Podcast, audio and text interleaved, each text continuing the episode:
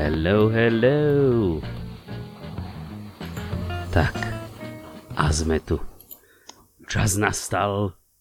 Čas dozrel. Už sa aj Honza dokonca konečne pripojil. No tak vítajte všetci.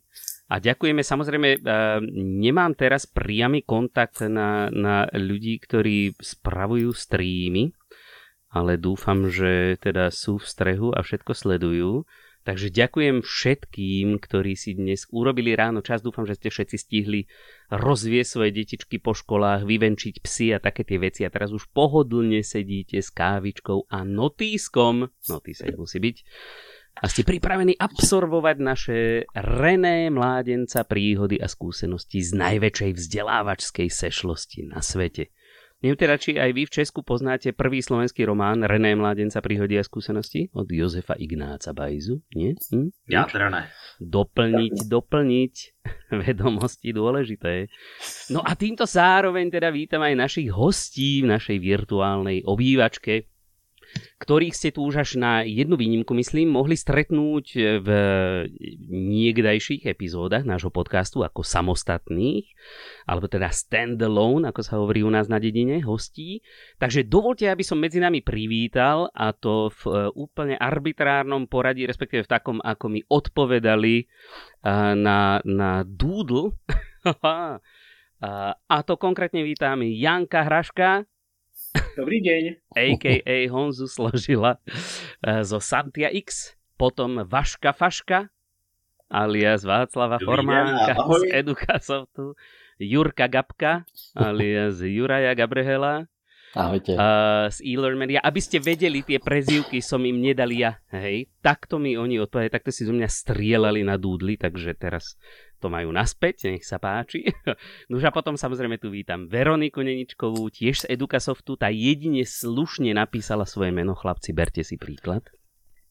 No a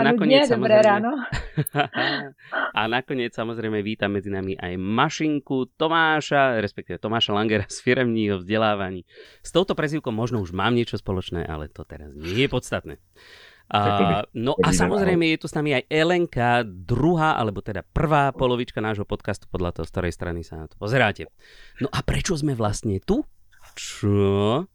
Tak v zásade asi ste videli fotku, ktorou sme vás na túto session lákali, a tak už asi šípite, že sme sa všetci niekde stretli. A ja šípim, že vy šípite aj to, kde to vlastne bolo.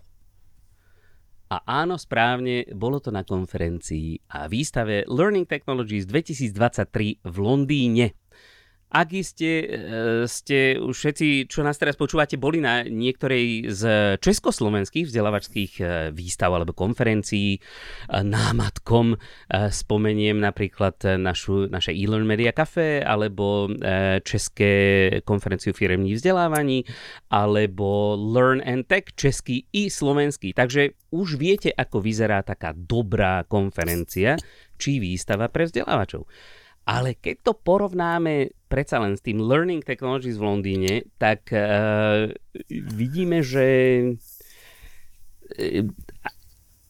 akoby nie je úplne konferencia ako konferencia a výstava ako výstava.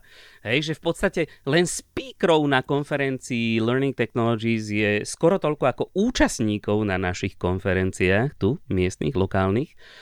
A vystavovateľov a ich prezentácie, semináre a také tie veci, tak tých je dokonca možno dvakrát toľko. No a potom ešte teda sme samozrejme nespomenuli účastníkov samotných. Tak schválne tipnite si, koľko účastníkov bolo v Londýne Learning Technologies letos. Aspoň to, čo deklaroval Donald Taylor. Čo? Niekto? Tip? Jako z nás? Ja to čet, tak. No, ja to z vás. 20 000. To víme. 20? Skoro. To je trošku odvážnejšie. Ako to, čo písal on, tak to bolo 10 000. Ale stále je to akože, je to proste približne 100 násobok toho, čo poznáme tuto z našich končín.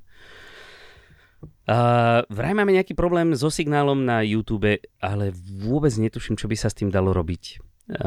Pretože nastavené všetko bolo správne. Tak možno len tí, čo sú na YouTube, keby ich niekto mohol upozorniť, aby sa prihlásili práve na tento link, guest link tuto, alebo teda audience link k nám na Riverside, tak to by bolo najlepšie. Vieš to, Elenka, zariadiť, prosím? Ja ti pošlem kľudne ten link. Pardon, s dovolením, maličké. Toto je proste problém s... Já se tam právě koukám a dokonce nám odpovídají 10 000, takže zdá se, že jako komu to asi nefunguje. 10 000 lidí na streamu. 10 000 lidí na streamu? Tak, vítajte. Už tak to, že už tu vyjájí problémy data, ale... Dávno odpověď tam máme dokonce od jednoho účastníka. Vašku, zdravíme vás. Takže zdá se, že možná to nefunguje jenom někomu. Perfektné, perfektné. A ktorý stream sleduješ, Tomáš? YouTube, teda na Facebook som sa koukal. Na Facebooku, jasne. Super, tak to sme radi, že aspoň toto funguje. No a takže 10 000, hej? Takže ako nechcem nič hovoriť, hej? Snažíme sa, robíme všetko, čo môžeme. Predsa len myslím, že 10 000 vzdelávačov ani na Slovensku a v Česku nie je. By som typol, že tak ako 1000 takých skutočných vzdelávačov možno tu máme. No ale každopádne, čo tým chcem povedať, že je to určite niečo, čo sa oplatí vidieť. Hej? Takže každý povinne aspoň raz za život určite na to. No a teraz teda poďme na to, prečo tu vlastne sme. Čo sme si vlastne odtiaľ odniesli, okrem tohto nemého úžasu. Nemáme to samozrejme nijak nacvičené, takže odteraz to už bude nejaká taká viac menej živelná debatka. Ale predsa len by som si dovolil začať ja, a to hneď rovno výhovorkou, pretože si to môžem dovoliť. A to, že bohužiaľ my s Jurajom sme tam boli tento rok asi najkratšie z nás všetkých, čo tu sme. Teda možno okrem Elenky. Pretože sme na celú túto akciu mali necelý deň, a to, ako uznáte, nie je... A podľa mňa ani celé tie 2 dni nie sú dosť na celú túto vec. Takže ako my sme si odniesli relatívne najmenej, ale stále nejaké zážitky máme. A veľmi radi sa s vami o to podelíme. A tak by som si dovolil tak jedna vec, čo mi utkvela, a to je presne toto, že je vždy strašne ťažké sa rozhodnúť, kam všade sa za ten krátky čas pozrieť, lebo máte tam viac menej za tie 2 dni stihnúť, ak nejdete na konferenciu, hej, ak idete len na výstavu, tak je tam viac ako 200 výstavovateľov, potažmo viac ako 200 seminárov, alebo prednášok, alebo prezentácií ich produktov a služieb. Takže vždycky skončíte v nejakej rozhodovacej paralýze a jednoducho neviete, kam skonopí. A samozrejme asi nezaujíma každého všetko, ale vždy ten jeden časový slot je tam viac než jedna vec, ktorú by ste si určite veľmi chceli pozrieť. Takže toto ma tak trošku mrzí, tým chcem navrhnúť Donaldovi Taylorovi, ak nás počúva, ahoj Donald, že teda možno aj 3-4 dní by neboli úplne od veci. Ja viem, že to niečo stojí, ale tak. No a poďte teda, kto z vás má taký niečo, s čím by sa chcel podeliť? Čo vás najviac... udrelo do hlavy, keď ste to videli, počuli, zažili. Kto sa hlási? Alebo mám vyvolávať ako v škole? Tak by... Nováčikov treba. Já jsem vždycky ten, kdo se i ve škole první hlásil a neměl problém jít jako první na státnici ze všech těch, kdo se tam klepali na chodbě. Mně se strašně líbí to, že vidím, jak daleko je v uvozovkách, a já teď budu říkat jako ten na Slovensku nebo v Maďarsku nebo kdekoliv, prostě by nebyla, zrovna v Maďarsku tam svět, jo, ale prostě je to Evropa a nemůžeme říct, že třeba byla jedna krásná prezentace, jak pomocí propracovaný práce se vzdělávacím programem a sbírání dat, jak vlastně zvýšili svoje obchodní výsledky a tak dále. Ale já chci říct jedno, mně se hrozně líbí, že vidím, kolik už zkušeností nazbírali ty lidi ve světě a v těch oblastech, které věřím, že nás všechny zajímají, jako je dopad vzdělávání do biznisu, do toho prostě propojení s tou vizí a strategií firmy. tak kolik zkušeností už vlastně v tom světě ty firmy mají díky a používám je potom právě při konzultacích, při tvorbě různým věcem, ale to je ta věc, která mě vždycky jako strašně těší a hrozně rád si z toho beru příklady vzdělávacích programů, tam zkrátka, kde je to potřeba, ale to se mně na tom vlastně strašně líbí, že tam je jako krásná inspirace a že to není jenom o tom, že by se tam vychloubal nějaký poskytovatel, hele, jak jsem a ukazuje tam ty use casey, šikovnej a co umím, ale přijde tam už ta firma, která služby toho poskytovatele využívala třeba rok, dva, který se staly a zafungovaly. To jsou ty příběhy, pro které já si tam nejčastěji chodím. Presne. Mne sa tiež páči, že viac menej tam akoby tam sa nerieši, že prečo, ako a koho treba vzdelávať, ale že už je to samozrejmosť, že to už dávno robíme a proste jediné, o čo nám ide, je robiť to, čo najlepšie vieme, aby jak z toho, čo najviac bol najväčší úžitok samozrejme, takisto tak, aby sme s tým mali čo najmenej akoby starostí, z takej tej proste nejakej správcovskej perspektívy, povedzme, od tých firiem, ale jednoducho vzdelávanie je proste samozrejmosť. A to je úplne, to je krásne. Hlavne, keď tam vidíš tie davy ľudí, ktorí proste toto zdieľajú s tebou úplne, takže wow. Nemusíš nikoho presviečať, že možno by bolo dobré predsa len niekoho niečo naučiť.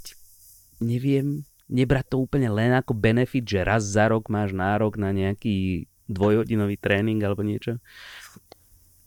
No upřímně pro nás andragogy to muselo být jako ráj, protože co tam ještě to viděli z té pozice třeba to, co se učíme versus ta realita žitá ve firmách.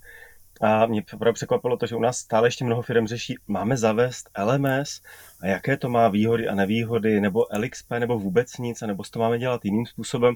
A tam to bylo jako ve stylu, to už máme všechno, ano, LMS, LXP, jasně, implementujeme samozřejmě, gamifikace, to všechno máme, co tam máte dál, jako, to je vše jako přece samozřejmost, učíme se, vzděláváme se, rozvíjíme se, máme na to spoustu nástrojů, někteří více, někteří méně integrovaných do dalších systémů firmy, ale prostě dobře, co tam máte dál, co je tím trendem, trendem přece není LMS, LXP, už to už tady bylo trendem před pár lety, takže pojďme si říct, co jako teď tady pro nás máte, tak to byl pro mě jako příjemné překvapení, jak moc automaticky samozřejmě a běžné je vzdělávání ve firmách, jak je brané a upřímně, mám-li to říct z pozice možná té naší malé slovensko-české kotliny, tak kolik se v tom točí peněz. To je jako, to bylo vidět opravdu neuvěřitelně, jak jako obrovský biznis to je světový, kde my tak můžeme se tak koukat na lehce na ty ujíždějící červená světla na konci toho vláčku, ale věřím, že to doženem.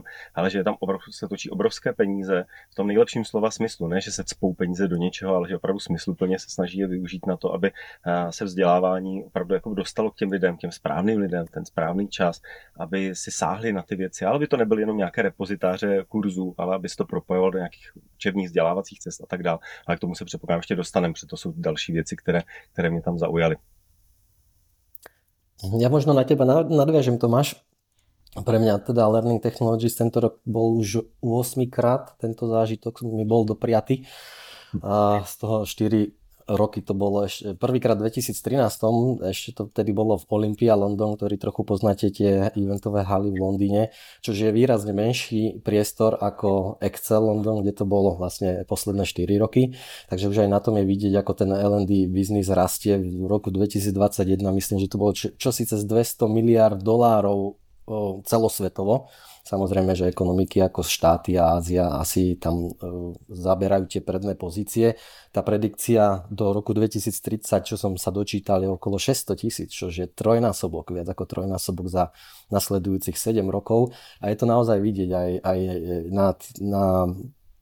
na tej show, na tej výstave a určite aj konferencii, že tie stánky, keď to tak zoberieme od tých rokov, 10 rokov dozadu, kedy to boli naozaj také stánočky, po prezentácie firiem aktuálne, že to naozaj je extrémny progres a to L&D sa naozaj vo svete rieši ako absolútna súčasť biznisu, nevyhnutná súčasť, takže za mňa, ako nebol ten wow efekt, tá nábehová krivka taká zásadná, možno ako keby som to videl prvýkrát, ale určite neustály progres tam je cítiť a vidieť. Já tam doplním, že jsem tam byl opravdu poprvé, proto to bylo pro mě velké wow, ale a ten důvod byl přesně navážen na Matuše na začátku, který říkal, jeďte tam určitě aspoň jednou za život, to stojí za to, tak jako mě už štvalo, že tam byli všichni kromě mě, říkám, tak sakra, tam teda letos musím taky a z těch jsem ještě si stříhnout i korunovaci Charlese, takže jako to bylo docela fajn. To vidíš, to tak. Čo tu korunovaci Charlese? Já jsem tam byl teda také poprvé, takže ta náběhová křivka byla jako hodně strmá a pro mě minimálně ty první hodiny to byla úplná fascinace. Já jsem prostě si přišel jak v nějakém lunaparku nebo někde na Matějské. Ještě vlastně ty stánky jsou tam jako napozicovány hodně blízko sebe, takže je to trošku i dojem takového nějakého arabského tržiště, protože poměrně často vás někdo jako oslovuje a tak nějak jako bojuje o vaší pozornost, byť ne nějakým úplně násilným způsobem, ale těch věmů je tam jako obrovské množství. A co mi vlastně přijde hodně zajímavé a čím jsem se jako potvrzoval, když jsem se vlastně potkal s někým z vás a vyměňovali jsme si jako takové ty zkušenosti, co se komu líbilo, tak vlastně, že v rámci té konference si ten svůj vlastní učící zážitek z té konference opravdu každý utváří sám, velmi specifický, že mi přijde, že vlastně to, co jsem si jako z toho veletrhu jako odnesla já, bude úplně jiné, než co si odnesl kdokoliv z vás, protože mě prostě strhly jiné věci. Zaujal jsem se prostě jakoby jinými stánky, takže myslím si, že ty zážitky vlastně z té konference jsou vysoce personalizované, což myslím, že u těch akcí, které třeba tady máme jako v České republice nebo ve Slovensku, tak je to vlastně více jakoby unifikované, protože většina toho programu je prostě stejná, pak se to třeba liší v nějaké části, ale tady to je prostě kompletně pro každého, ty Learning Technologies mohly být jiné. No a myslím si, že zbývám jenom já. Tak já taky doplním, že se Tomáš nemusí bát, protože já jsem taky byla poprvé letos a nikdy nebyl poslední.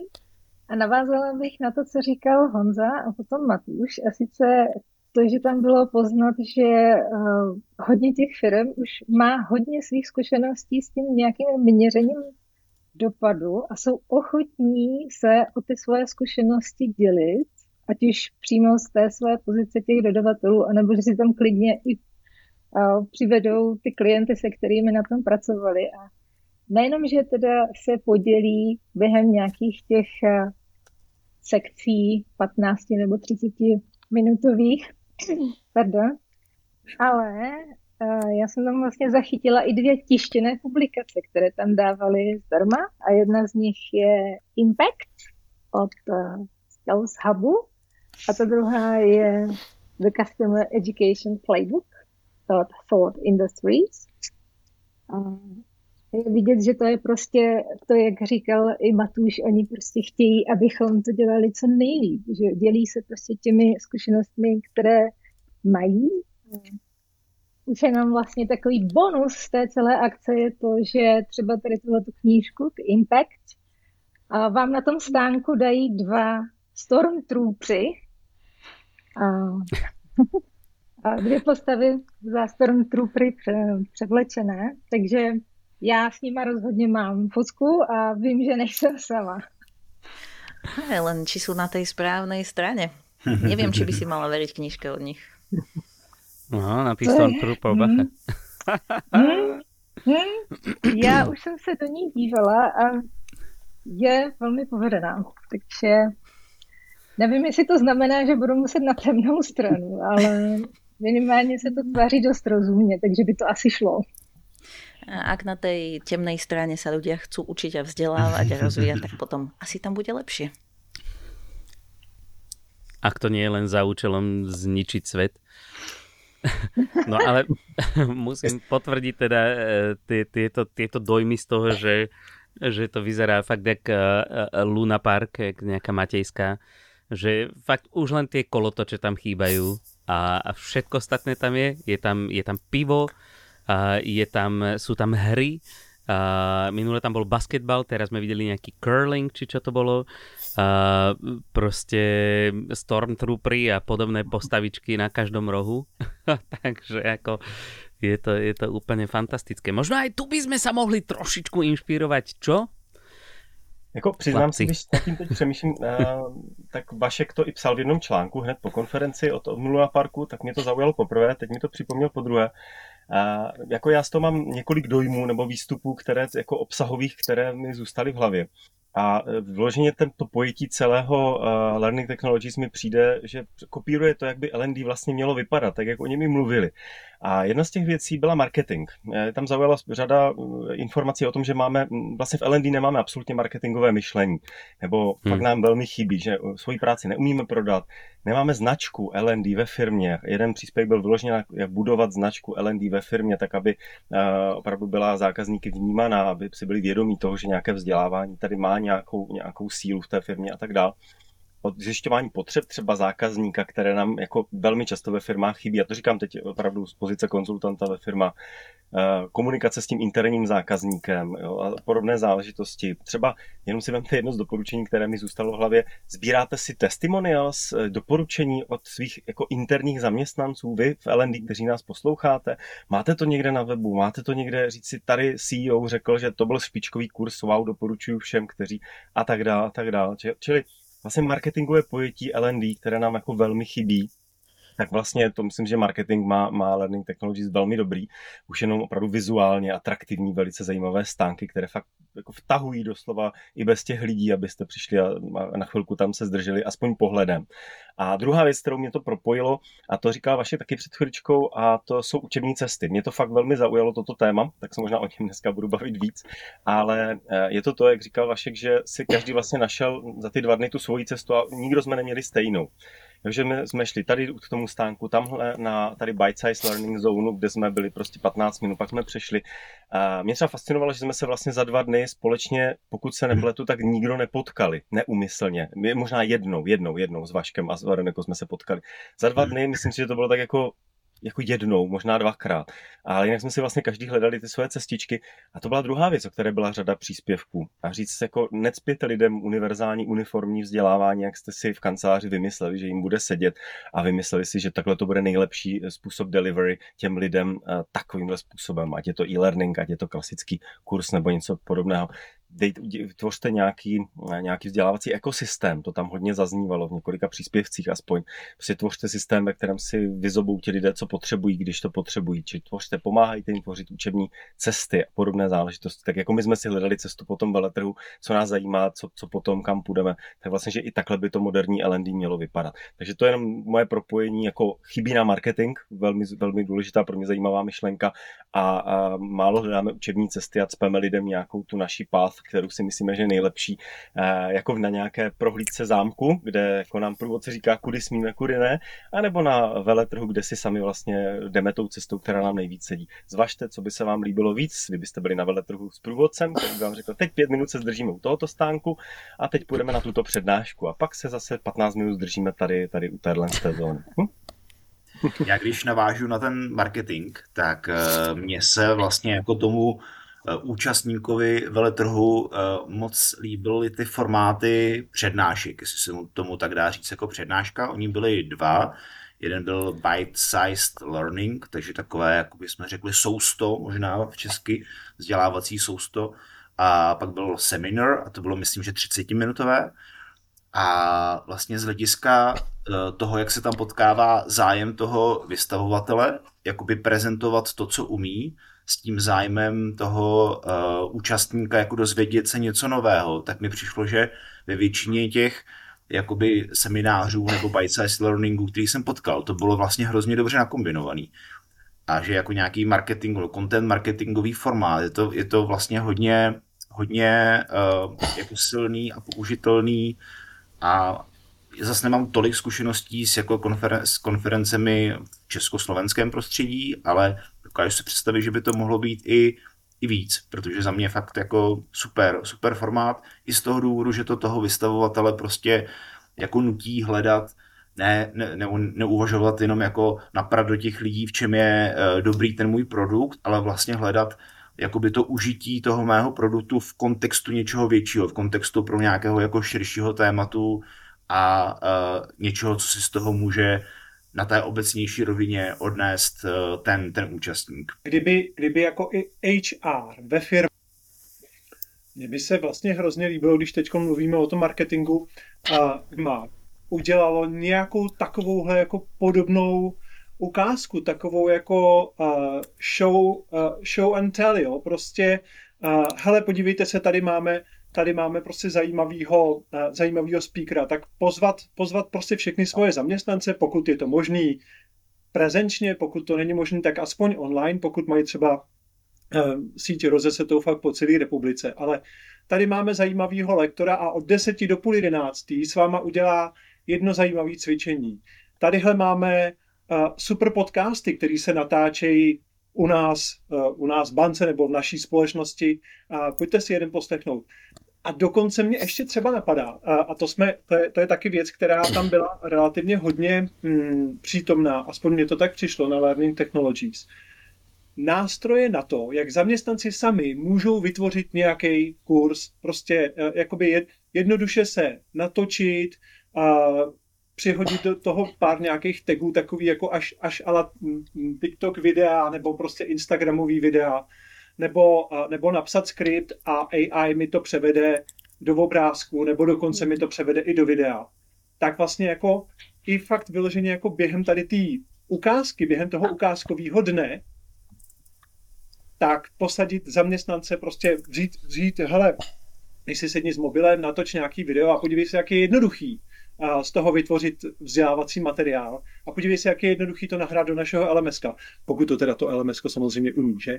Ale vlastně mě napadlo, že i tohleto, milí HR, pokud nás posloucháte, tak jestli by něco fungovalo hezky jako HR marketing, tak by to mohlo být třeba zrovna takováhle akce, protože je pravda, že i na nás ostřílený vzdělávače to vlastně jako hrozně hezky zapůsobilo. Takže si myslím, že tohle může být pěkný HR marketing nebo L&D marketing v rámci firmy.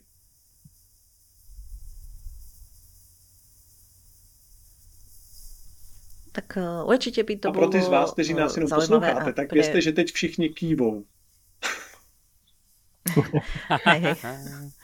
Ako ono, určite je to zaujímavé, že aj tí používateľia môžu tvoriť obsah, lebo takto je to naozaj na L&D samotnom a tí hádajú, čo tí ľudia by mohli chcieť a mnoho toho obsahu je, ako si hovoril, že vlastne myslíte, TikTok style video, tak to Tomáši, Matuši, kteří jako děláte ty konference, je nějaká takováhle možnost, myslíte si, že by to bylo jako realizovatelný v Česku na Slovensku?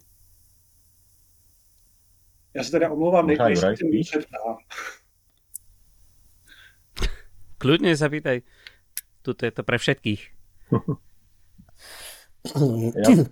Pardon, za mňa určite inšpiráciu tam treba čerpať a tieto akoby krátke formáty, ktoré sa zameriajú na nejakú konkrétnu záležitosť takým tým praktickým spôsobom, kedy naozaj riešim nejaký konkrétny biznisový problém. Samozrejme, že ten vendor sa na tom vo finále vie pekne odprezentovať a ukáže tú svoju hodnotu, ktorú dokáže zákazníkovi dať. A to je super potom pre obe strany, že vlastne je to win-win situácia. Takže v rámci nášho eventu e-Learn Media Café určite hľadáme vždy inšpiráciu, ako ho ďalej posúvať, takže budeme nad tým premýšľať.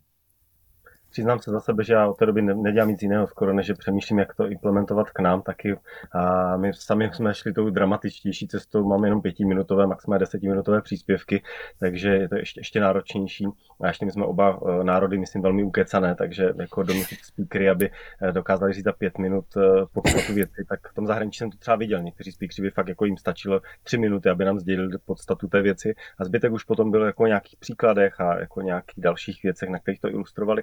Vlastně byli schopni velmi ve 2-3 slajdech říct tu podstatu, co chtějí říct, takže jako za mě věřím, že jo, že jako nějakou inspiraci najdeme. Letos asi ne, uvidíme ještě, teď už ten koncept je daný, ale myslím, že minimálně pro příští rok o tom přemýšlíme. No pekne. A keď už sme teda pri tých témach, čo vás zaujali, tak bolo tam niečo také, čo vás prekvapilo natoľko, že do šľaka deravého, ako my tu v Československu proste žijeme v nejakom praveku vzdelávacom a že proste a vo svete už toto úplne, že takéto parádne riešenie, ktoré totálne zjednoduší život, zlepší vzdelávanie a niečo. Našli ste tam nejakú takú vec, ktorá vám, povedzme, tak aspoň trošku vyrazila dých? U mě to není o vyraženém dechu, ale uvědomění si, jak obrovský rozdíl je vlastně mezi českou a slovenskou vzdělávací scénou a tím světem, a to je v tom sběru dat a jejich interpretaci s ohledem na cíl toho rozvoje, který vlastně sleduju. Protože už jenom to, aby někdo vůbec si definoval ten cíl, že to není jenom jako potřebuju se naučit všechno o pojištění nebo o čemkoliv, ale vlastně chci to prodávat nebo chci zvýšit spokojenost zaměstnanců s onboardingem a ideálně třeba jako ještě o nějaký bodíčky, protože tu spokojenost s tím onboardingem průběžně měřím a sleduji.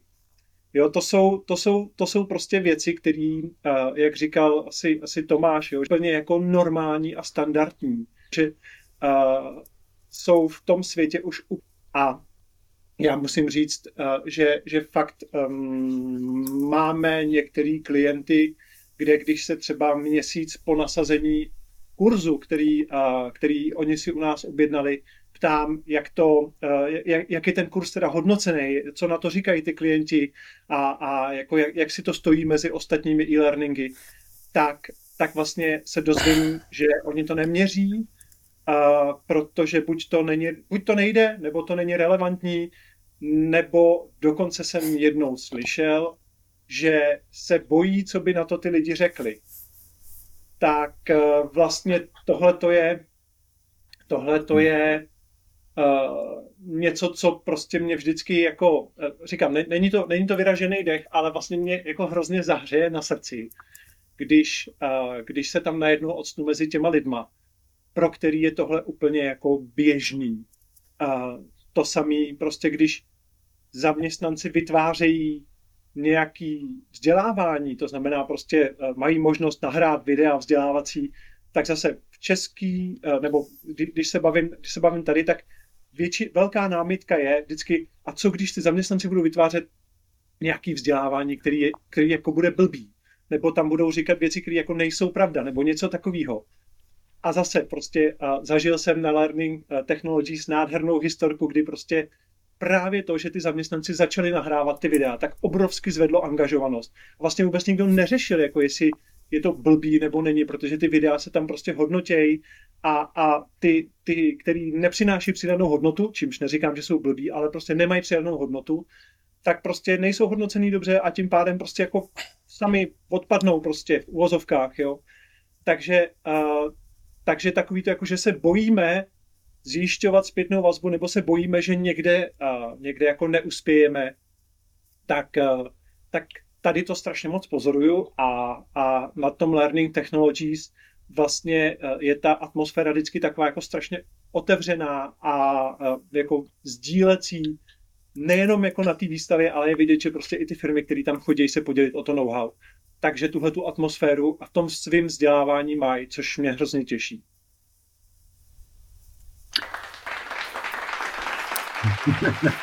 A ste nečakali takýto zvukový efekt.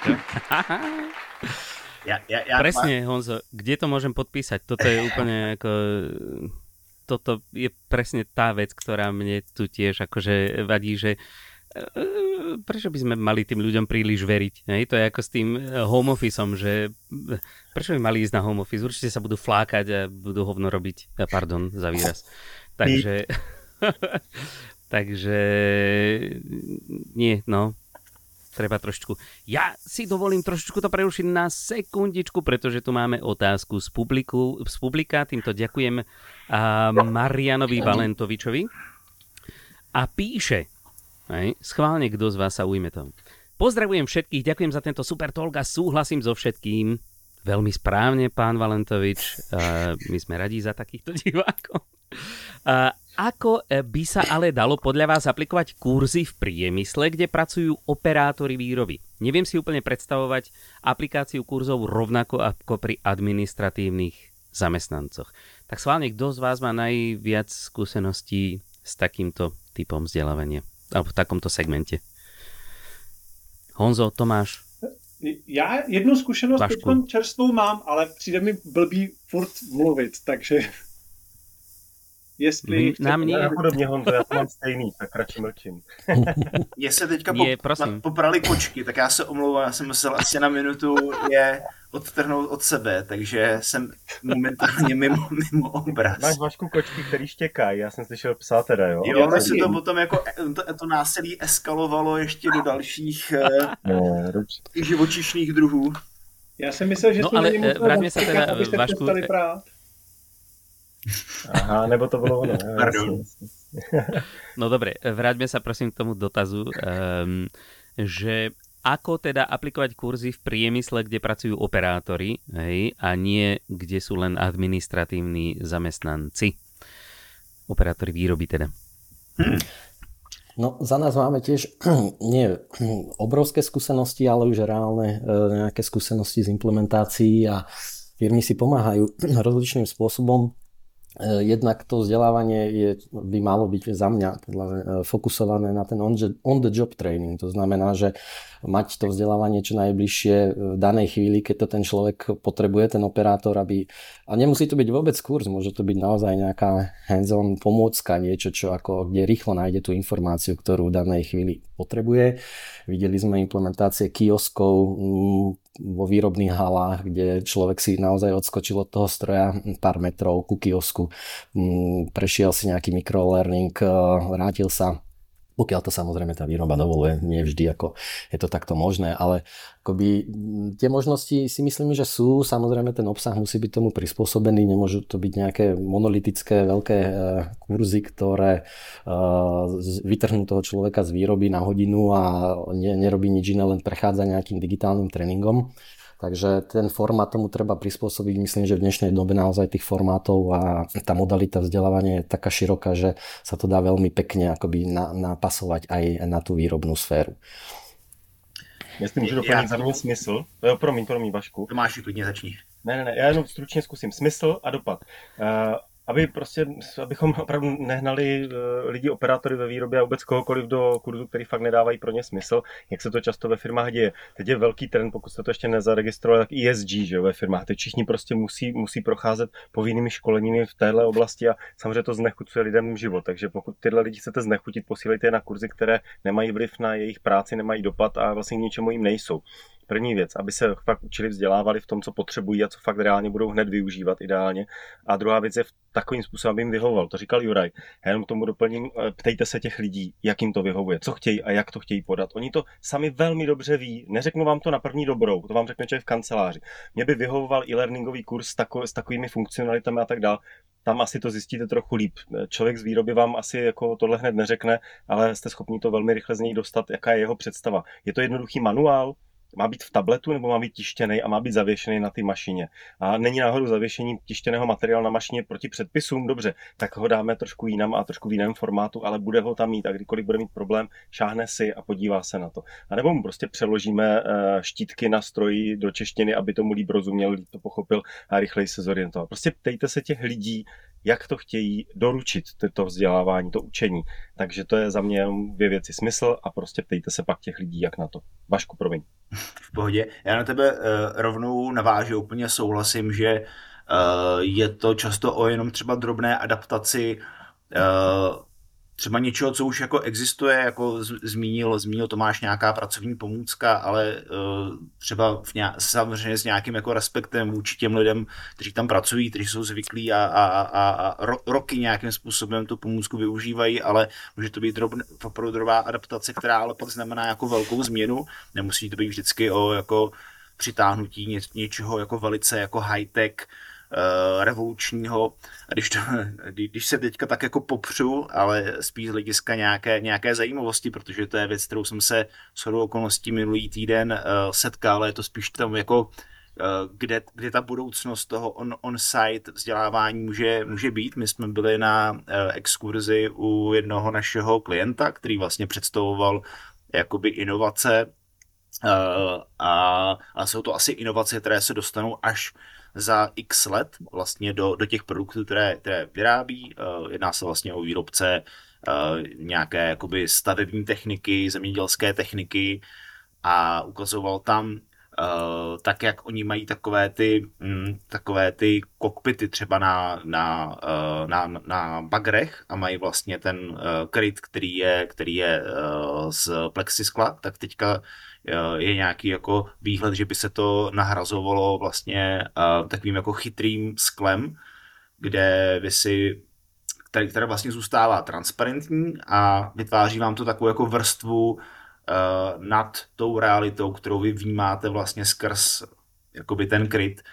A jako to si myslím, že třeba jako velice zajímavý prostor pro to jako on-site vzdělávání, vlastně vytvářet tam nějaké, jiné si tomu říkat kurzy, jo? Spíš nějaké jako vzdělávací zážitky, které vlastně zároveň ale nějakým způsobem můžou třeba interagovat s tím, co ten člověk vidí. Takže to jsem si říkal, že možná takhle to bude za nějaké roky vypadat vlastně v tom odvětví. A možná ještě poslední věc, jako, kterou jsem si u toho uvědomil, že ono dochází i k generační výměna v těch jako tradičnějších pozicích. Jo? A že když jsme vlastně začali řešit vzdělávání třeba v výrobních firmách a bylo to, já nevím, 8 let zpátky, tak opravdu i to paradigma jako těch vzdělavatelů na straně toho zákazníka bylo většinou, že to je třeba starší cílová skupina, konzervativnější, ale oni vlastně víc a víc vnímají, že se jim tam jakoby hlásí mladí holky, mladí kluci, kteří už mají zase jiný jako očekávání a myslím si, že už taky trošku začínají padat tyhle jako omezení, že prostě když něco děláte, tak jako tady polovina lidí má tlačítkový telefon, tak myslím, že už v té výrobě nebo v těch tradičnějších oborech se to poměrně radikálně mění. Já mám pocit, že i začínám pozorovat, když třeba ne vyloženě u lidí ve výrobě, ale i tady v tom odvětví, že začínám pozorovat takový to, jako že jsem ochotná se vzdělávat jako mimo pracovní dobu a tím teď nemyslím, že jako ještě až si odpíchnu, tak půjdu na 3-hodinové školení, ale klidně si prostě v mobilu poslechnu podcast, který má nějaký jako pracovní téma v vozovkách, protože prostě je to pro mě jako zajímavý, pokud mě to fakt zajímá samozřejmě, jo, že to nemusí být něco, co mi jako zaměstnavatel nařídí. Ale poslechnu si něco zajímavého nebo podívám se na něco zajímavého prostě po cestě domů autobusem nebo takový to kliše při čekání na zastávce, že jo. Prostě začínám to tam pozorovat už taky víc a možná to přesně souvisí s tím, že i ta populace v těch výrobních firmách prostě mládne a ty lidi s těma telefonama jsou prostě zžitý a nevadí jim to prostě. Pokud to nikdo nenařizuje. To je důležité. K Learning Technologies, protože tam já jsem zaznamenal si jeden konkrétní příklad, byla to dokonce fakt výrobní firma, ale pro manažery právě jedné takové jako learning path pro tohohle člověka, který se chtěl stát, nebo leadership program, který se chtěl stát lídrem právě v té výrobní firmě. Mě zaujalo přesně to, co říkal Honza, jako opravdu i malá dávka, jako TED Talk. Oni třeba začali, my jim prostě řekneme, ať si mrknou na TED Talk a udělají si self-assessment. Prostě jako, co je zaujalo, co je nezaujalo, na čem by chtěli pracovat, co vlastně v nějakém TED Talku vlastně zaujalo nejvíc. To s nima potom probereme na face-to-face rozhovoru s tímhle člověkem. Pak ho pošleme, já se tady budu koukat, protože jsem si to tady poznačil. A pak je to e-kurz, který na nějaké téma leadershipu, konference, které k tomu tématu je, a zároveň by se měl přihlásit do nějaké professional learning group, to znamená do nějaké skupiny, která se tímhle tématem zabývá. Nějaký čas uplyne a má zase assessment, to znamená nějaké vyhodnocení toho posunu a co dál. Pak mají v podstatě naplánované a pak už se to jako větví, pak tam bylo řečeno a pak je to tady jako model. Tohle je jako nějaká normální věc, která asi tak zhruba funguje a pak většinou to bývá jeden nebo dva klasické prezenční kurzy, které jsou poměrně drahé, licencované, už jako náročnější, a vlastně závěrečný assessment a přechod do té nové role. Takže to je třeba takový jako konkrétní příklad jedné výrobní firmy, jak třeba, ale jako chápu, že to je, ten dotaz nesměřoval k manažerům, ale že i tady vlastně to funguje trošičku zajímavým způsobem. A jenom jsem to chtěl zase lehce vrátit k tomu tématu Learning Technologies, že tohle tam opravdu zaznělo a je to opravdu výrobní firma. Jako zajímavý příklad. A tohoto všechno... Já se teďka navážu? Nenavážu. Naváž, Verčo. No, těším navázat, díky. Na Tomáše, jak vlastně v začátku říkal, ptejte si lidí, jak to chtějí doručit. A on to tak určitě myslel, ale mně přišlo dobré to říct explicitněji, a že to neznamená jenom se jich jako zeptat, ale že se vyplatí se s nimi opravdu promluvit o tom, jak ta jejich práce vypadá, a opravdu jako víceméně krok po kroku, klidně být přímo s nima na tom jejich pracovním místě, podívat se, nechat si ukázat krok po kroku, kam potřebují jít, kam potřebují v tu chvíli šáhnout. A protože nejenom, že to potom umožní tu vzdělávací věc udělat jako jim na míru a vůbec vymyslet ten formát, který jim tam bude dávat smysl a bude použitelný, tak zároveň tímhletím způsobem se oni stávají jakými si subject matter experty, vlastně těmi odborníky, kteří nám jako vzdělavatelům dodávají příklady, případy a věci, na co si dávat pozor a podobně. Za mě naprosto souhlas. A ak je otázka ako smerovaná možno na to, že aké technológie použiť, tak tie technológie by mali byť až na poslednom mieste. Že najprv nájsť to riešenie na tú konkrétnu situáciu, pobaviť sa s tými ľuďmi, spolu proste vymyslieť akékoľvek riešenie. Môže byť bláznivé, môže byť šialené, ale potom, keď už to máte vymyslené, tak si skúste možno dať nejaký akože ideálny prípad a potom možno nejaký realistickejší. A potom hľadajte technológie, pretože technológie dnes už na všetko existujú.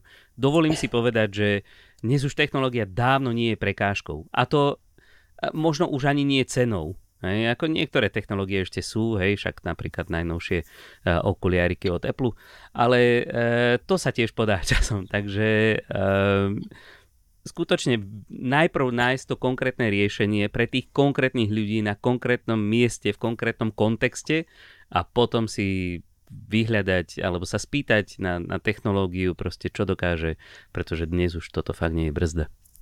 No a keď sa vrátime teda k tým technológiám a Learning Technologies, tak pribudla nám ešte jedna otázka, ktorá v podstate súvisí aj s tým, že čo sa na Learning Technologies dialo. A máme teda otázku od Václava Pokludu. A otázka znie: byli v rámci konference sdílených skúseností s technológiami ve vzdelávaní ve státním sektoru, napríklad armáda nebo policie? Ďakujem.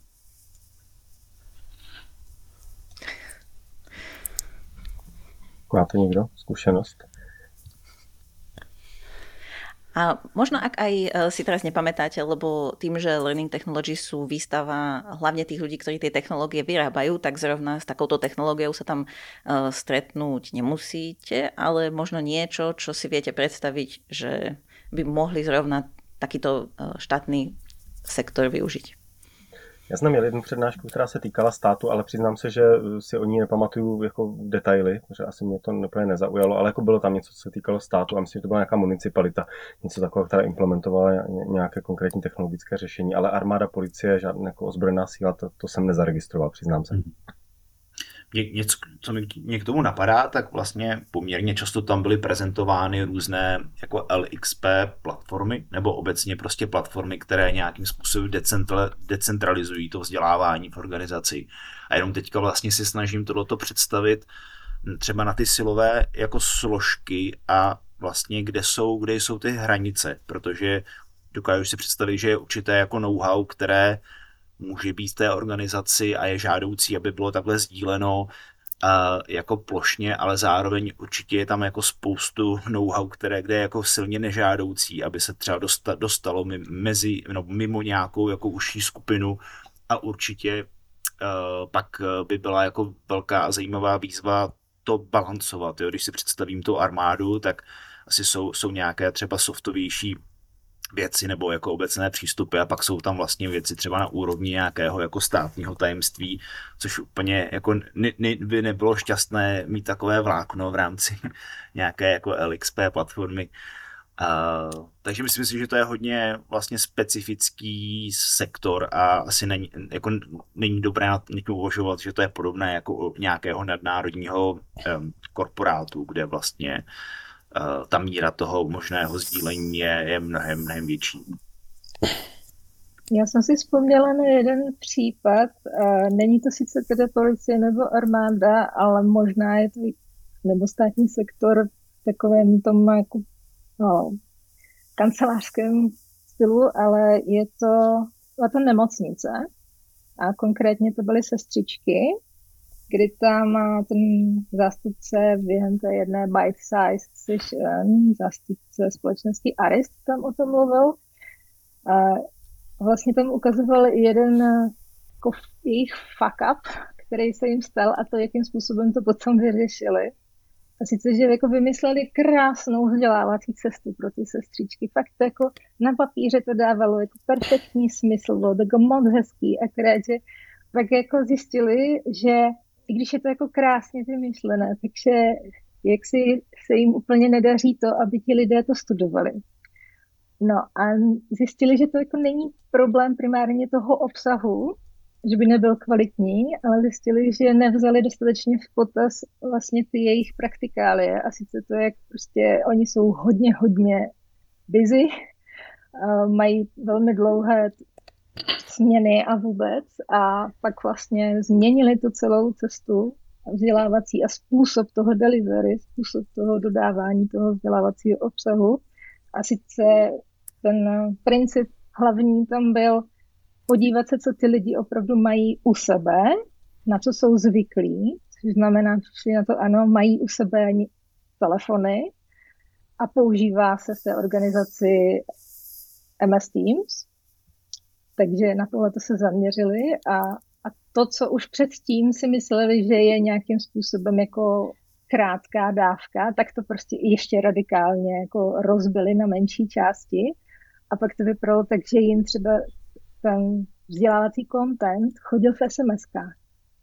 Je věc, kterou už si moc neumíme představit, nebo není to něco, co bychom si tak jako běžně představili pod online vzdělávání nebo e-learningem, ale vlastně i tohleto se dá využít a je to vlastně přesně použitelné pro tuhletu skupinu a myslím si, že třeba i ty SMSky můžou být něco, co je použitelné i třeba pro ty operátory těch na té produkci.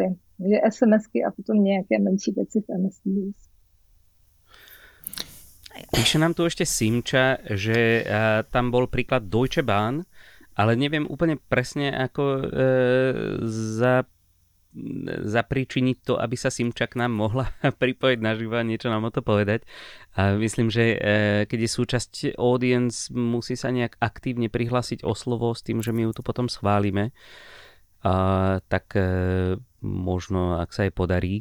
Alebo prípadne, ak si niekto z hostí pamätá príklad Deutsche Bahn, tak možno skúste povedať, lebo v podstate je to síce doprava, neviem, či sa to dá úplne nazvať štátnou sférou, ale možno to spadá. Je to štátne, neviem. A já se přiznám, že teď vlastně odpovídáte na otázku a já jsem tu otázku asi vůbec nezaznamenal, takže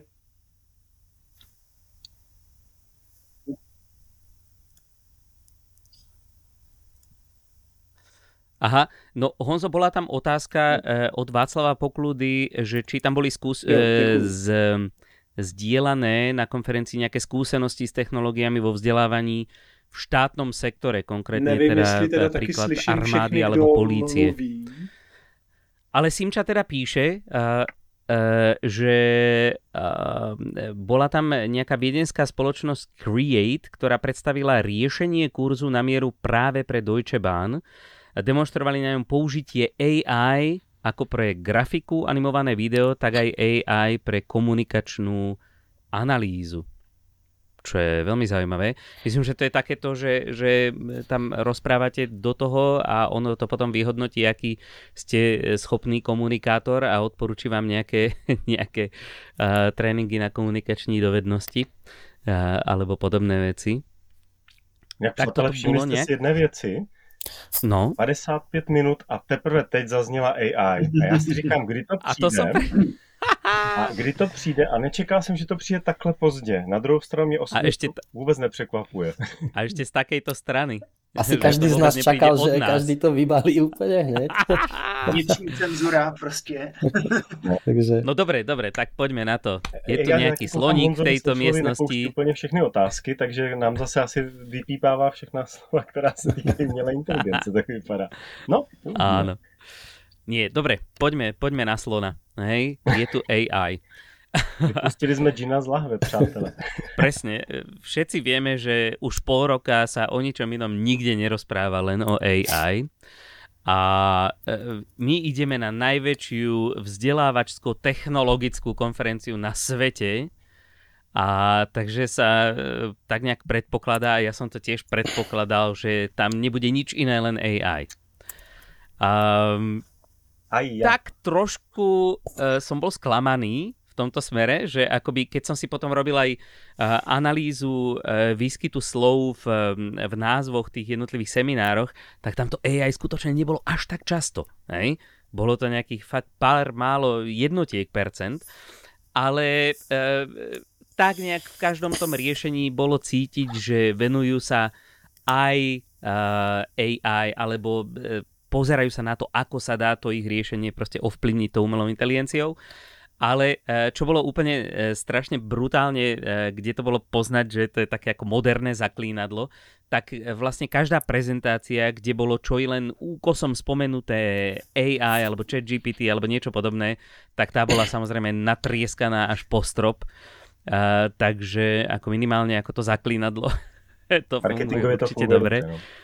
No, ale tak poďte. Čo ste si z umelé inteligencie zaujali? Budu malinko oponovat tomu, jak moc byla četná ta AI, tak my jsme jako dělali taky analýzu přímo z programů vlastně, mm-hmm. tak jaká klíčová slova se objevovala nejčastěji a když jsme vyhodili jako slova jako learning nebo v podstatě tyhle ty úplně nejobecnější, tak to AI to vyhrálo poměrně jako výrazně, že těch jako výskytů toho AI v rámci seminářů a bite-sized learning bylo jako nejvíc. Jo, nebylo to úplně jako dominance, že by to bylo prostě v každém druhém, ale myslím, že jsme napočítali nějakých třeba 21 v rámci těch jako 200 akcí, které se tam objevovaly.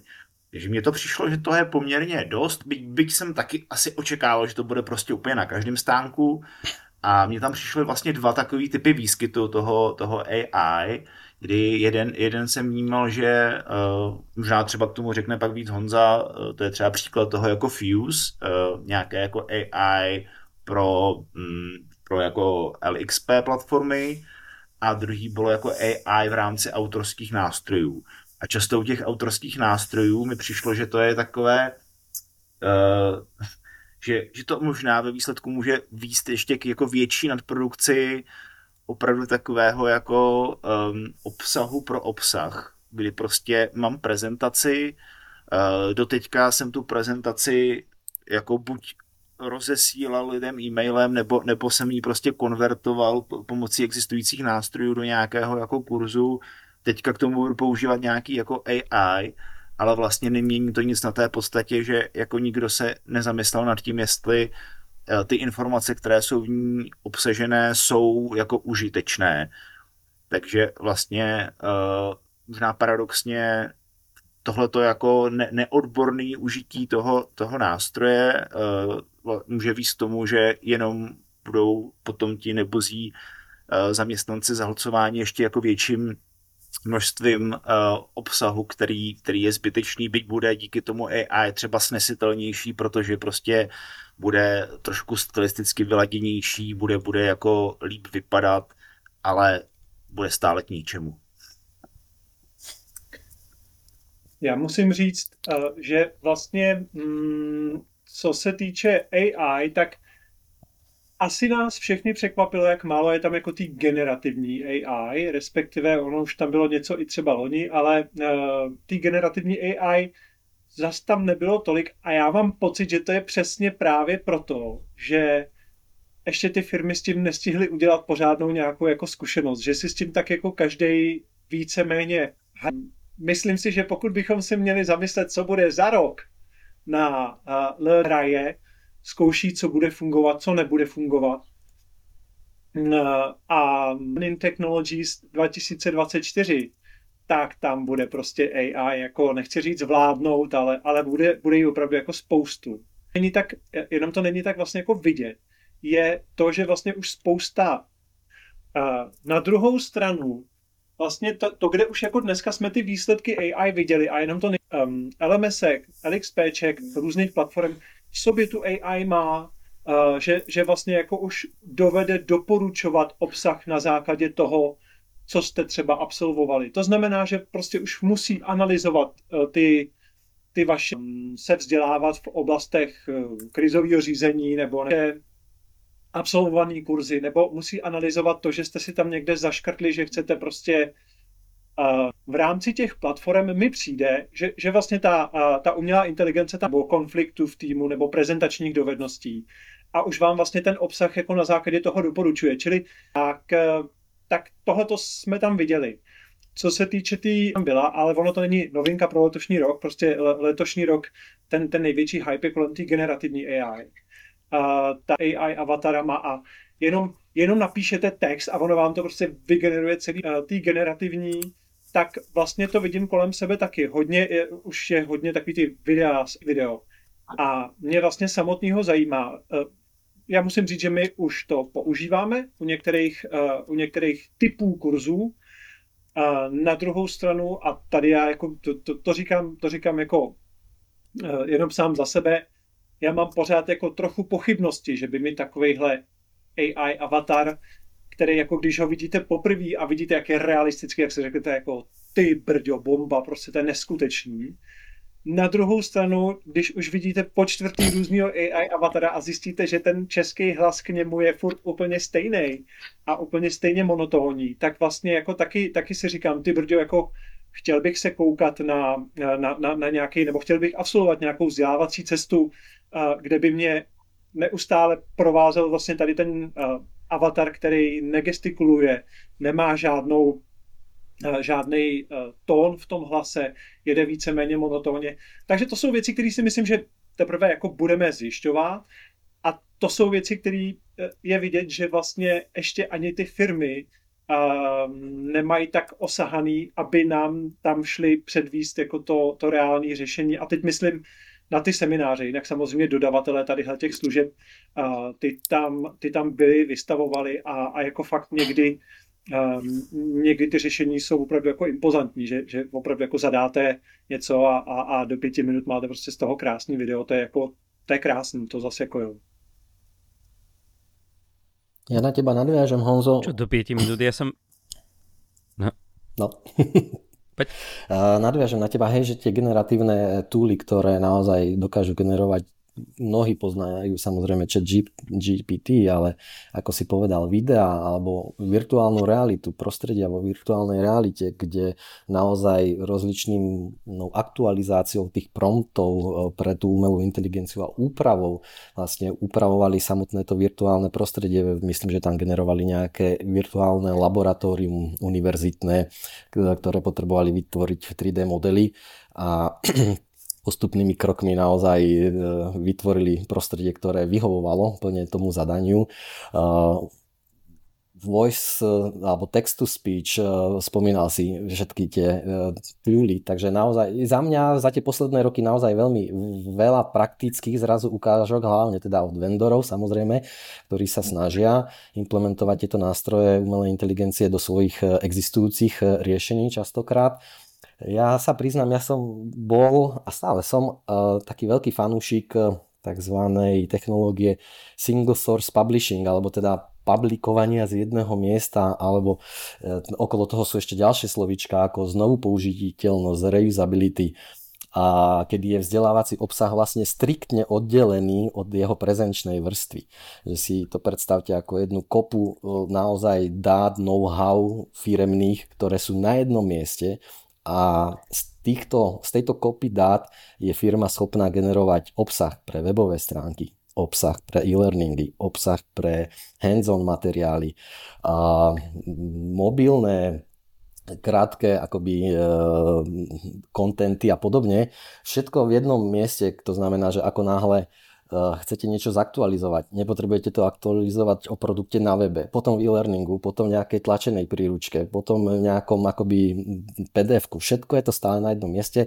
V súčasnosti tie technológie samozrejme existujú, už dlho existujú. Oni sú tak robustné, že vlastne my sme mali pokusy implementovať tieto technológie v minulosti. Nie úplne úspešne, pretože častokrát to bolo ísť ako s gulometom na zajace, že organizácia, ktorá vytvárala niekoľko desiatok, povedzme aj e-learningov, tak stále je to málo. Tieto technológie využívajú firmy ako Cisco napríklad, ktoré majú akože 100 000 strán kontentu a pre nich je kľúčové, aby ten kontent bol stále relevantný, aktuálny na jednom mieste a keď ho raz aktualizujem na jednom mieste, tak potom mi tá aktuálna informácia lezie do e-learningu, lezie na web, všade. No a teraz si predstavte, že pustíme umelú inteligenciu na takto konsolidované dáta, ktoré sú niekde vo firme, kde sa nachádzajú, a povieme jej, že áno, vytváraj nám rýchlejšie, efektívnejšie tie e-learningy, vytváraj nám tie príručky, vytváraj nám webové stránky.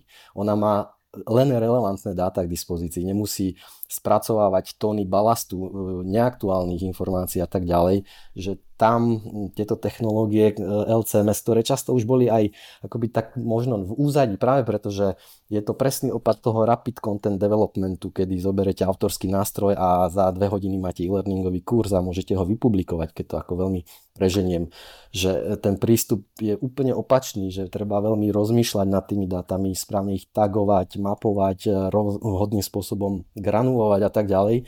Je okolo toho veľká veda, ale ak je organizácia, ktorá takto má konsolidované svoje know-how niekde centrálne, tak potom pustiť umelú inteligenciu na takto pripravené dáta relevantné môže byť ako extrémne pridaná hodnota a konkurenčná výhoda pre každého, kto toto dokáže akoby aplikovať. Takže to bolo za mňa taký hint, že aha, že okrem tých generatívnych aplikácií umelej inteligencie, že toto je niečo, kde to fakt môže ako významne pomôcť. A ešte aj personalizácia. Presne, personalizácia. Presne. Že aby jednoducho my nemusíme proste sa každého naživo pýtať, čo, kde, ako, prečo, na čo zažil, aký level toho či onoho skúseností, znalostí, ja neviem čoho má. Toto všetko dokáže ako všetkými týmito dátami sa za nás prehrísť práve tá umelá inteligencia a nám potom vypluť nejaký respektíve tomu vzdelávajúcemu sa vypluť nejaký ten obsah upravený práve, alebo aj tú vzdelávaciu cestu, ak to dokážeme až tak hlboko nastavovať, tak presne podľa toho, čo on potrebuje. Nemusíme premýšľať, behať proste od každého, že Ježišmária, musíme teraz vzdelávať 1000 ľudí, každému musíme to personalizovať na mieru. Nemusíme. Toto dokážeme všetko zadať. No, ale predpokladám, že toto, aj keď existuje už dlho v spojení s umelou inteligenciou, zatiaľ asi na... Abychom tohle mohli dělat, tak je potřeba hodnotit vzdělávací formy, kterých jsme se účastnili. I kdybyste na konci měli dát jenom palec nahoru, palec dolů. Teď si to vemte, i vlastně i chat GPT po vás vždycky chce, jestli to jako bylo užitečný, to, co teda vygeneroval. A tohle je prostě pro mě jako alfa omega. Pokud chceme mít nějaký data a pokud chceme personalizovat vzdělávání, tak musíme vědět, co se komu líbí. A musíme po těch lidech chtít, aby se fakt naučili tu zpětnou vazbu dávat. Klidně tím fakt nejjednodušším způsobem palec nahoru, palec dolů. Jasné, jasné. Úplne všetko za nás neurobí tá umelá inteligencia. Ale ako dokáže nám neuveriteľným spôsobom pomôcť, ešte je to v plienočkách, samozrejme, do veľkej miery proste sa musíme naučiť odhadnúť, s čím všetkým nám to dokáže pomôcť ale vidím to zatiaľ pozitívne. Zatiaľ nečakám terminátorov a podobných škodlivcov. No dobre, ale teda možno s takýmito technológiami, ktoré sú teda tie LCMS podporované umelou inteligenciou, tak sa možno stretneme nejaký ďalší rok na Learning Technologies, lebo predpokladám, že takéto niečo, aspoň ste tam zatiaľ nevideli. Ale teda ešte keď máme chvíľu času, tak ešte možno skúste povedať nejaký highlight z toho, že čo ste videli na Learning Technologies, aby sme stihli odovzdať poslucháčom alebo teda účastníkom tohto live streamu čo najviac zaujímavostí. Ja som videl, ako lietadlá lietajú Honzovi do hlavy. Odkud sa tí lidi pýtají? Ja som videla zebru. Pardon. Ježe highlight, nejaký highlight. Ja som videl čipování. To sa Elenka pýta. Elenka neviem, možno nerozpráva dosť nahlas pre teba, Honzo. Ne, protože... Ja ti to zopakujem, že či máme... či máš nejaký, alebo taká všeobecná otázka, že nejaký highlight, čo si stade odnášame z tohto ročníku.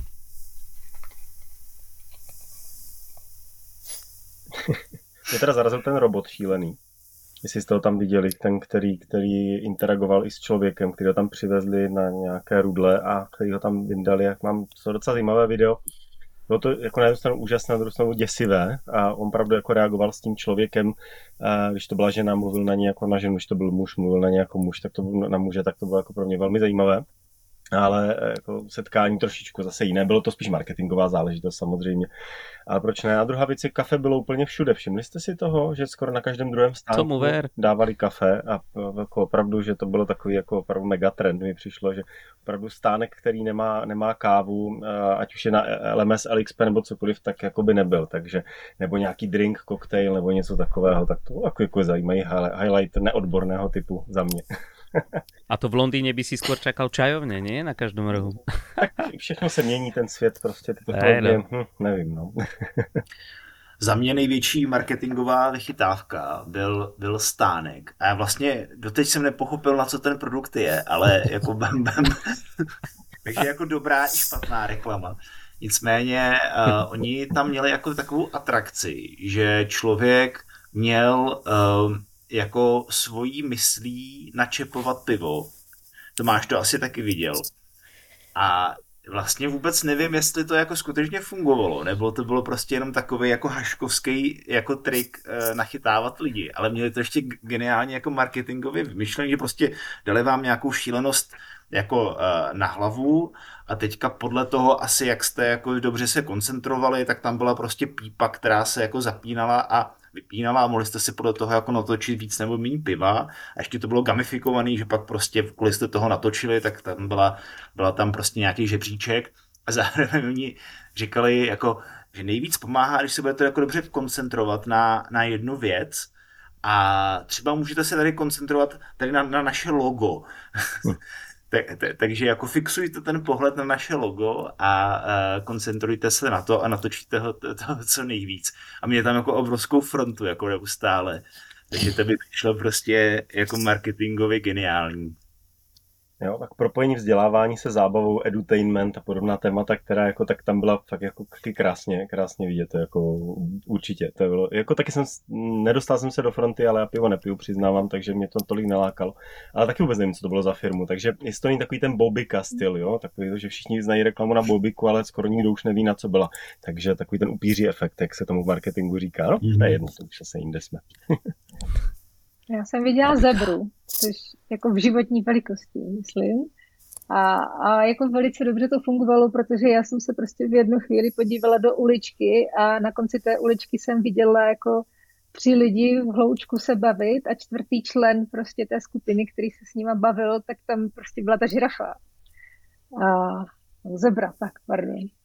Ale jako to velice dobře fungovalo v tom, že člověk tak jako někam šel se podívat, stejně tak jako jsem tam viděla takové ty cedule, kdy máte jenom ten vyřízlý otvor na ten obličej a okolo té cedule je ale napsané všechno důležité. Jako jsem tady na Learning Technologies u nejlepší firmy, která dělá nejlepší e-learningy a už tam byly i ty hashtagy, bylo to prostě v tom instagramovém stylu. Ale abych přidala i něco nemarketingového, protože tak trošku tuším, že Elenka i tam směřovala tím dotazem, co jsme si odnesli a co by mohlo být zajímavé i pro ty naše diváky a posluchače. Ve mně docela asi nejvíc zůstalo, když pominu tady tyhle dvě knížky, o kterých jsem mluvila už na začátku, tak to byla prezentace od How Now, kde ten CEO tam prezentoval vlastně způsob přemýšlení nad jakýmkoliv vzdělávacím kurzem, čímkoliv, prostě jakýmkoliv vzdělávacím zásahem, a sice jako používal schéma, které i my budeme dobře znát, sice používal Lean Canvas, takové schéma, které používají hlavně podnikatelé a startupy, prostě když si potřebují mapovat ty svoje zákazníky a jaká je přidaná hodnota, co s tou budou mít a jaké mají stroje a tady tyhle ty všechny věci, a je to vlastně krásné schéma, které je na 1/4, tak on to přetransformoval na The Learning Canvas.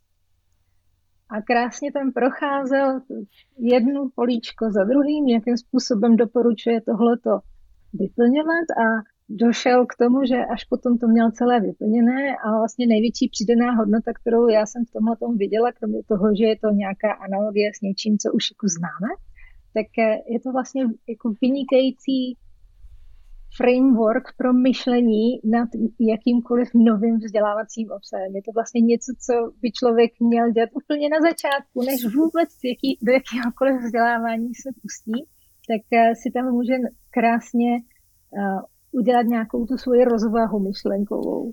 Jestli je šance, že to nějak naměříme. A samozřejmě to nemusí být jenom čísly, ale vůbec, jako jakým způsobem vlastně my můžeme se dívat na tyhle ty věci, jak bude vypadat úspěch, a jaký máme zdroje. A všechno to vidíme na 1/4.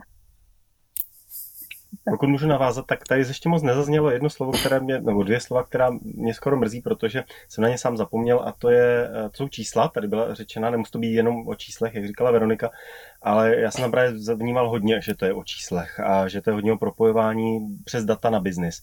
A ono to slovo biznis tady ještě dneska moc nezaznělo, ale já jsem to v těch příspěvcích, které jsem aspoň absolvoval já, tak jsem hodně viděl, a jedna z těch věcí možná pro L&D, kteří nás poslouchají, je opravdu, že málo komunikujeme s biznesem, neznáme jeho potřeby, nevnímáme, co biznis považuje za důležité. Mnozí L&D, když se s nima bavím, ani neví, jestli mají ve firmě strategii, tak vždycky říkám, či je to jako problém jejich, že se o to nezajímají, nebo firmy, že vlastně neumí tu strategii vůbec komunikovat a žít, proč ji teda vlastně vůbec má.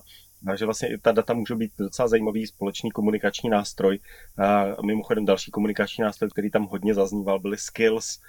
Čili jako přestaňme se bavit o knowledge, protože jako obsahu věcí tady je spousta, ale jako jak to využívat, jako how to, tak to je jako mnohem zajímavější a důležitější a náročnější.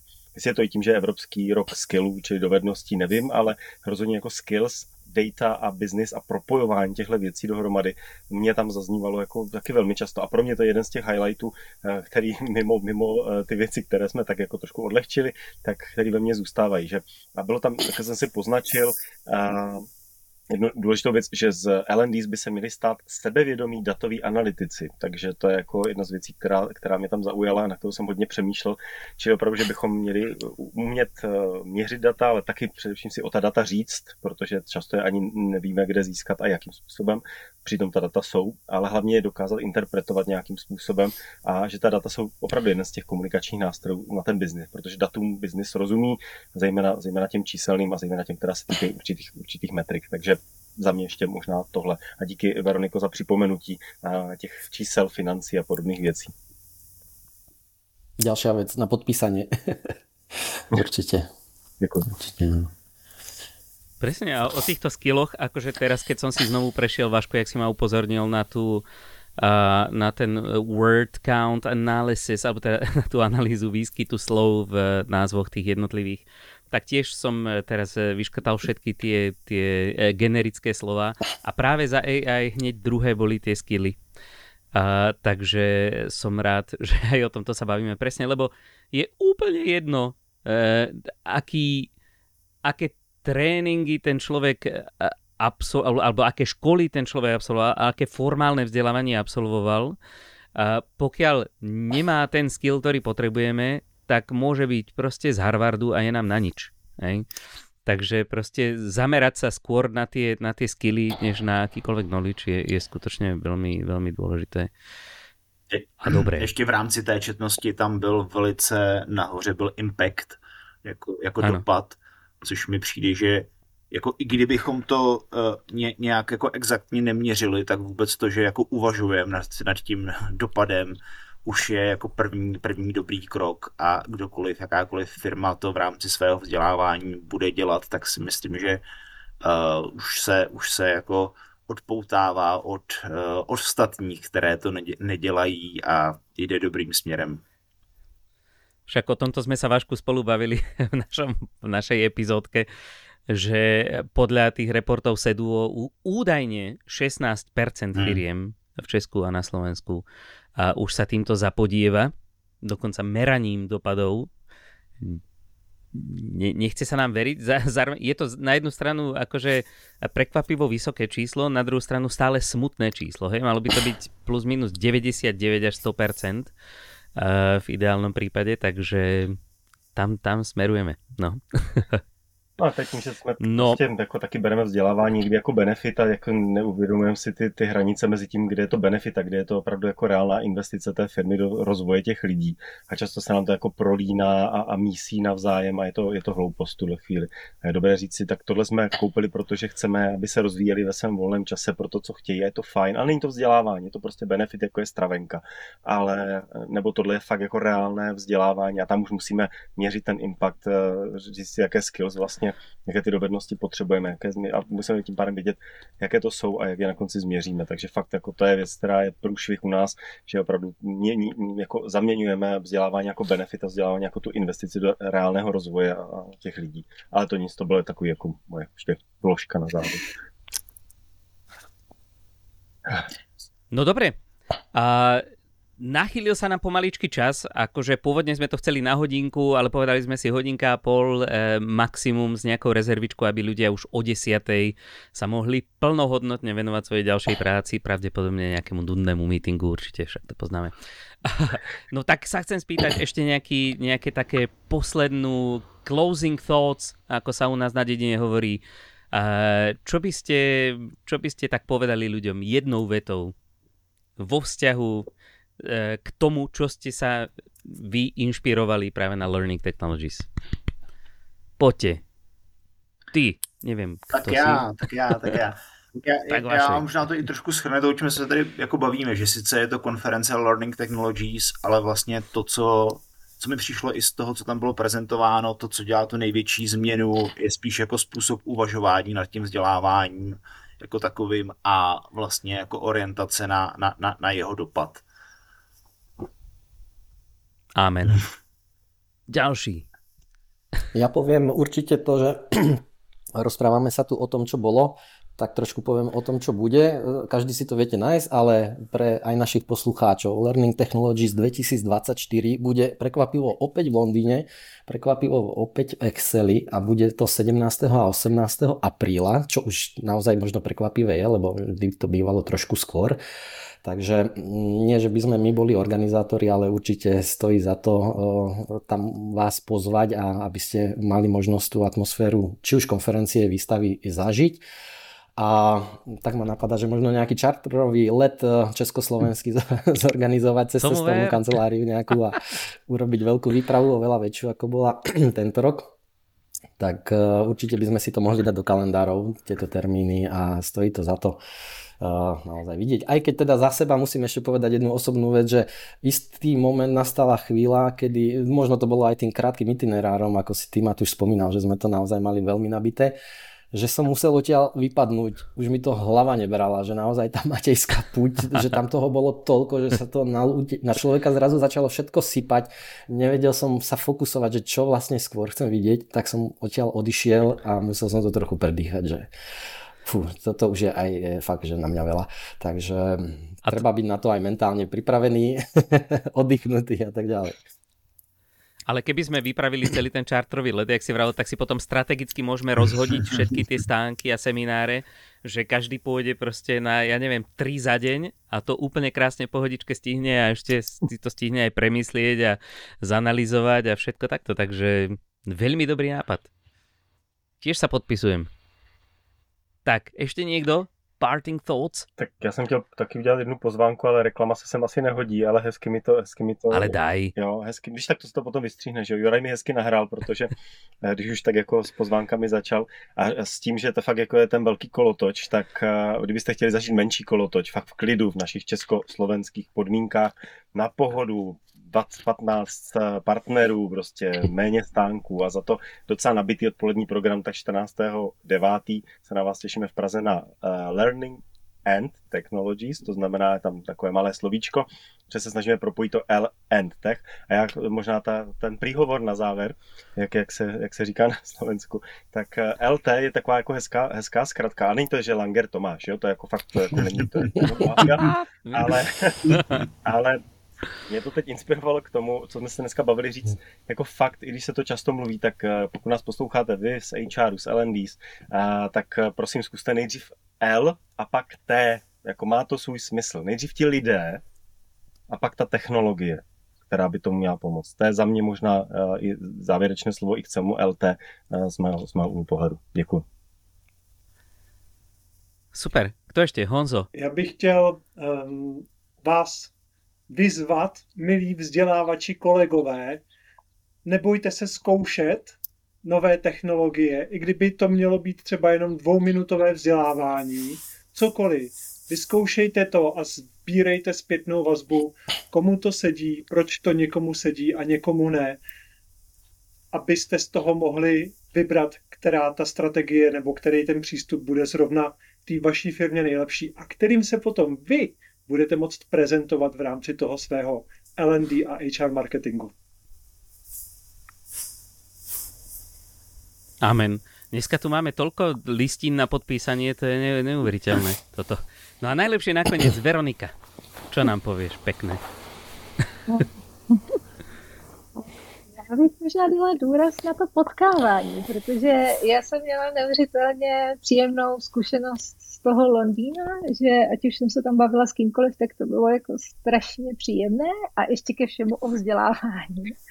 A vlastně úplně stejným způsobem tohleto se dá zažít jak na e-Learn Media Café, tak na firemním vzdělávání, na LearnTechu a dalších těch akcích, takže vlastně podpořit to, jako pojďme se potkávat, a pojďme nemít stres z toho, že jako panebože tohle neděláme a tohle neděláme a tak, ale úplně to jako uklidnit se, to nevadí a budu jenom příjemně nasávat, příjemně se vzdělávat, příjemně se inspirovat. Dobře. No krásně. No a máme tu ešte, aby sa nepovedalo, že predtým, než sa úplne rozlúčime, nádhernú otázku z publika, konkrétne od Martina Straku. Plánujete opakování takového vysílání? Tak dúfam, že áno. Dúfam, že áno, za nás podcasterov hovorím, dúfam, že sa nám to podarí, lebo s týmito ľuďmi je vždycky veľmi dobré a inšpiratívne a také ako náladu dvíhajúce a celkovo aj takého toho nášho praktického vzdelávačského ducha pozdvihujúce debatenie, takže ak budú za aj ostatní, tak my určite veľmi radi. Ale samozřejmě, že musíme vyhodnotit data a dopady, že jo, to je jasné, takže pak teprve můžeme rozhodovat. Jasné, přesně, vyhodíme si, teraz si dáme analýzu a potom sa uvidí, či sa nám vůbec ještě oblasti někdy stretnú. Ale stretneme sa určite už s niektorými za týždeň v Prahe na firemním vzdělávání a potom teda v septembri samozrejme na LearnTechu v Prahe a v októbri na e-Learn Media Café v Bratislave. takže všade ste srdečne zvaní. A za nás už len dodám možno to, že tento podcastík zároveň nahrávame, teda iba v audio podobe a budeme ho potom normálne šíriť cez náš oficiálny podcastový kanál. Nájdete teda všetky detaily na elearnmedia.sk/podcast a samozrejme tam nájdete aj kontakty na týchto našich skvelých hostí, keby ste sa ich chceli ešte na niečo ďalšie opýtať, nechať sa inšpirovať a tak. No a samozrejme nezabudnite nás sledovať na LinkedInovej stránke e-learning žije. Dajte nám vedieť, čo sa vám páči, koho by ste chceli počuť, okoľko viac takýchto live streamov by ste chceli, všetkým veľmi radi odpovieme a samozrejme nezabudnite túto epizódku zdieľať so všetkými, ktorých stretnete cestou do práce. Nož a my sa už teraz tešíme na stretnutie s vami opäť pri ďalšej epizódke. Neviem teraz úplne presne o koľko dní, to bude necelé 2 týždne povedzme. Hej, takže do tej doby sa majte krásne a všetkým našim hostom v našej virtuálnej obývačke ešte raz vrelá vďaka. Užite si krásne zbytok tohto dňa, dúfam, že ste dobre naštartovaní a snáď sa uvidíme čoskoro. Čaute. Ďakujeme krásne, ahojte. Ahoj. Ahoj, do počutia. Majte sa. Naschle. Ja to tu pomaličky nechám dohrať do fejdu, takže ak potrebujete bežať, lebo ja už strašne potrebujem bežať. Tak slobodne. Ahojte. Užívajte si, kým ste mladí. Ahoj. Čau, s týdačem. Ahoj, nastavenou. Ahoj. Čau.